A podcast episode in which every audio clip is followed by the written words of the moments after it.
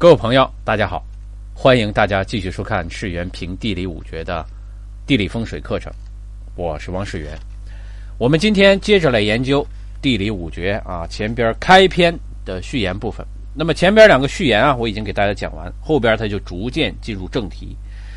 那么开始啊，这个有一段啊，我简单给大家读一下就可以啊。这个所谓范例啊，他讲一下这个每次出书嘛，他讲一讲这个书里边他是参照了哪些书籍写的啊，大家可以简单听一下。我并没有把这个文字写到 PPT 上啊。这是第一个世书尊郭景纯藏经啊，郭景纯就是郭璞啊，杨旧平青囊经。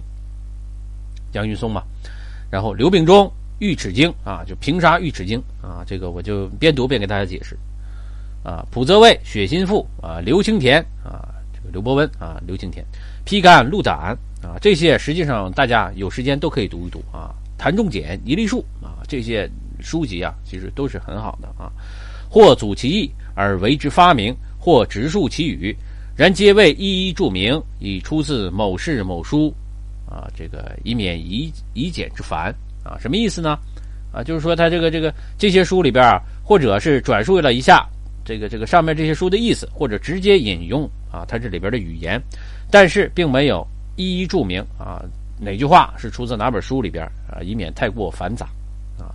所以他这里边已经写了啊，就是说他这个主要的思想从哪些书啊来获取的啊。在下边还有一些《世书》于《玉髓经》啊，《天玉经》《金乌经》。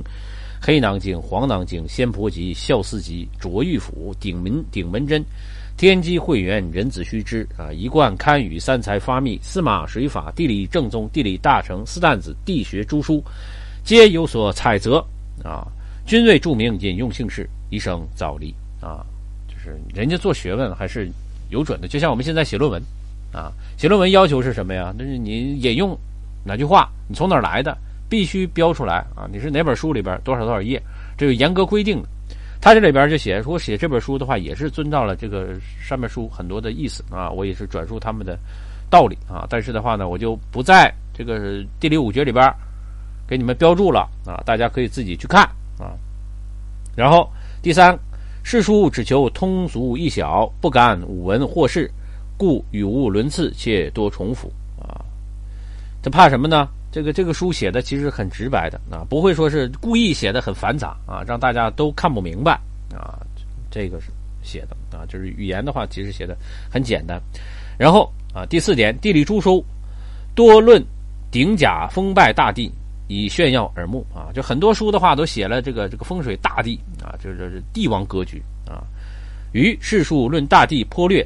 而与裁丁之地独家相言啊！我写这本书啊，我就是引述赵九峰啊。赵九峰说写这本书，我写的时候呢，这个写风水大地写的很简略简略啊。但是的话呢，裁丁之地啊，这种小富的地啊，我会写的非常详细。盖啊，什么原因呢？盖体阳公救贫之一义，而欲人人尽获其福啊。就是说，我们这个这个承啊继承啊杨救贫啊杨公的他的这个遗愿。能够让人人通过风水地理来获得这样的福报啊！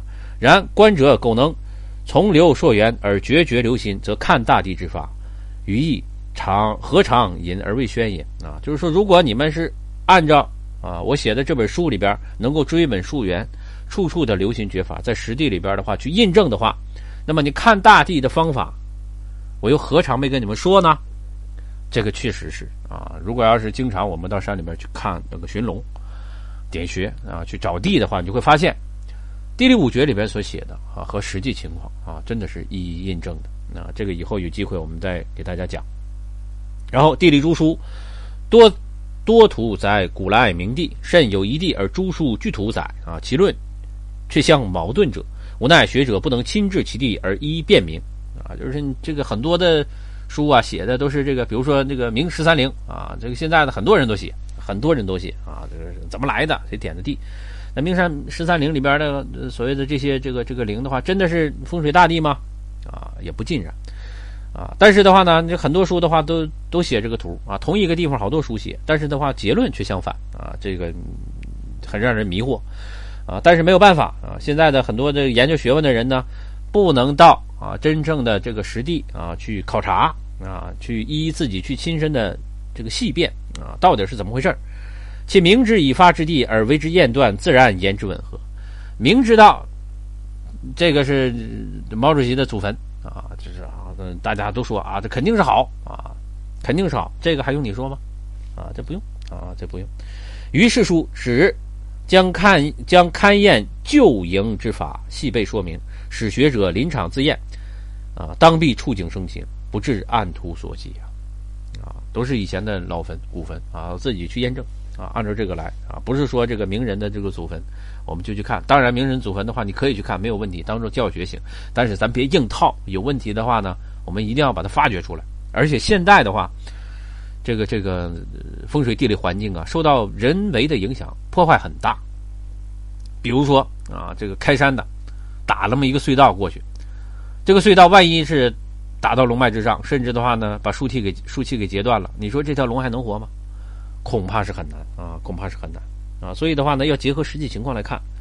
师书啊，于紧要处用圆圈，与法窍处用尖圈，以便阅者触目留心啊。这是原版是这么写的，现在我们看不到圈了啊，看不到圈啊。这个实际上就是他翻例啊里边所写的啊，就是这书里边注意的事项。那后边啊，这个就比较著名啊，这个叫什么呢？课问九条。啊，就是有的人啊，他这这模仿啊，不知道是不是真有这样的人啊？我估计是赵九峰模仿别人可能会提出的问题。那他先行的话，给他给大家做了解答啊。我觉得这些问题也非常典型啊，所以大家可以研读一下啊。这节课讲完了之后，我们就进入下一节啊，政论了啊。课问九条啊，课问子曰啊，有人问赵九峰了：先生不但烦劳而著地理五绝者，是为地理有准也？常见回人不讲地理而富贵有之，汉人则家家论矣，而其中，呃，亦多败绝，何也？啊，说先生，你写这个地理五绝啊，费这么大劲儿，你觉得地理这个东西准吗？风水这个东西准吗？你看人家回民呢，人家也不看风水呀，啊，那照样的话是有富贵的。你这汉人的话呢，每家你都论啊，那不一样的话也有败绝的嘛，啊，这是怎么回事呢？啊，这个问题的话实际上很尖锐呀，啊，很尖锐。赵景峰怎么回答的呢？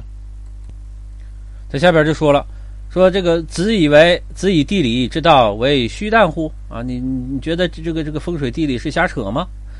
所以说，无论向阴阳、观泉流，古之圣人业以言之。即此眼前之物，止于此地则一生，于彼地则一绝。无者为非关乎地，关于地气乎？就说古代的人呢。啊，古代的圣贤，他们对于阴阳啊、泉流这些的话，已经言之凿凿啊，就像就像眼前的这些东西啊，就像这个这个植物，你生在这个地方啊，你是容易生长的；你跑到北边的话，大冷天的话，你肯定是这个这个这个生长不起来的。这个没有什么其他的影响，无非的话就是地气呀，啊，无非就是地气。况典籍中每日两问，问其山岳钟灵，是前人以信之多矣，余意又何疑焉？所以很很多的这些理论啊，赵九峰说的话，就是每天两问，每天的话其实都是到山林里边去印证啊。这个实际上理论的话已经非常的完备，我们又为什么要怀疑他呢？回人虽不讲地，而欲美地自不能不发。汉人中家家论地，然这个是呃便是其所诞之地是何如耳？不得以人之盲目而委罪于地无灵气也啊。就说实际上这道理啊，就非常简单。说你回民啊，你虽然不讲风水地理，但是的话呢，你葬的葬地之后的话，这个地方本身就是很好的，客观存在的，所以它自然的话它就会发。汉人中的话，你虽然非得讲那个这个每多数的话都会讲这个风水地理来葬地，但是你葬的地对不对？你找的风水师到底行不行？这些都是影响因素。万一的话它坏，你找一个坏地，那你自然的话你发不起来。所以的话呢。这不能以人之盲目而委罪于地之无灵也，你不能因为这个人本身的这种因素来怪罪说这个风水本身不灵，啊，这可能是人的因素，你找的地不对呀，啊，但是地理风水地理本身的话是很好的这样一个学术，啊，他讲的是这个道理，你看他说的是非常鲜明的，就好像我们前段时间我看着一个啊访谈节目啊，说这个地理风水这有问题的，说找了之后这找了一个这个这个给人找个地。结果的话呢，这个地本身是块好地啊，别人的话已经葬了，两家为了这块地打架啊，然后的话呢，所有的人都说啊，这是风水师的问题，说这个风水你找的不对啊，怎么能让两家人打架呢？其实这个逻辑上是有问题的，逻辑上是有问题的。你找这个地本身是没有错的，啊，都是好地，大家都看着好。那当然的话呢，你人吵架的话，都为了争个好东西，这很正常啊。你不能说因为这个的话，就说风水的理论有问题，这个逻辑上是讲不通的。这就好像说大家都觉得这个五百万好，然后两边都抢，或者是大家都觉得这房子好，然后的话两边都抢，这种事常见呢。那你说这是钱的问题吗？啊，是房子本身的这个这个问题吗？这完全还是人的问题啊。所以的话呢，你不能说因为这个人人事儿而怪罪风水地理有问题。啊，这个是两回事啊，所以呢，我觉得这个赵继峰啊讲的是很有道理的。那么下边啊，信如先生言，则地理有准矣，富贵可求矣。呃，则欲凡大富贵者，寻一大地，以这个行藏先灵，富贵即可操劝而得乎？啊，说那就像先生所说的啊，我相信了，地理的话，这个东西的话，风水是很准的。那么富贵的话，也是能够求到的。那如果要是我想大富大贵啊，我找一个真龙正穴啊，找一个大地给我葬下去，那我这个富贵是不是就稳操胜券了呢？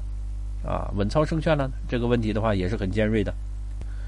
这赵九峰怎么回答呢？说这个足食多似平安之地啊，人可以人力求之啊，所以你这小康之地啊，足食啊，吃的够，多似人丁够，像这种平安小地啊，我们可以人力求之啊，去找。但是子孙封拜大地，这个有多这个奇形怪穴神鬼呵护，以待有德，非人力可求也。所以像风水大地呀，啊，你子孙的话登堂入室啊，这这个封王拜相，像这种风水大地呀，这不是一般人所能够求到的。通常来说都有神鬼呵护啊，你如果没有德啊，你恐怕是很难得到的啊。那么好啊，我们今天啊时间差不多了啊，这课问九条，我们先给大家讲前两条，后边的话我们再把这个后边七条再给大家讲完。今天就先给大家讲到这儿，谢谢大家，再见。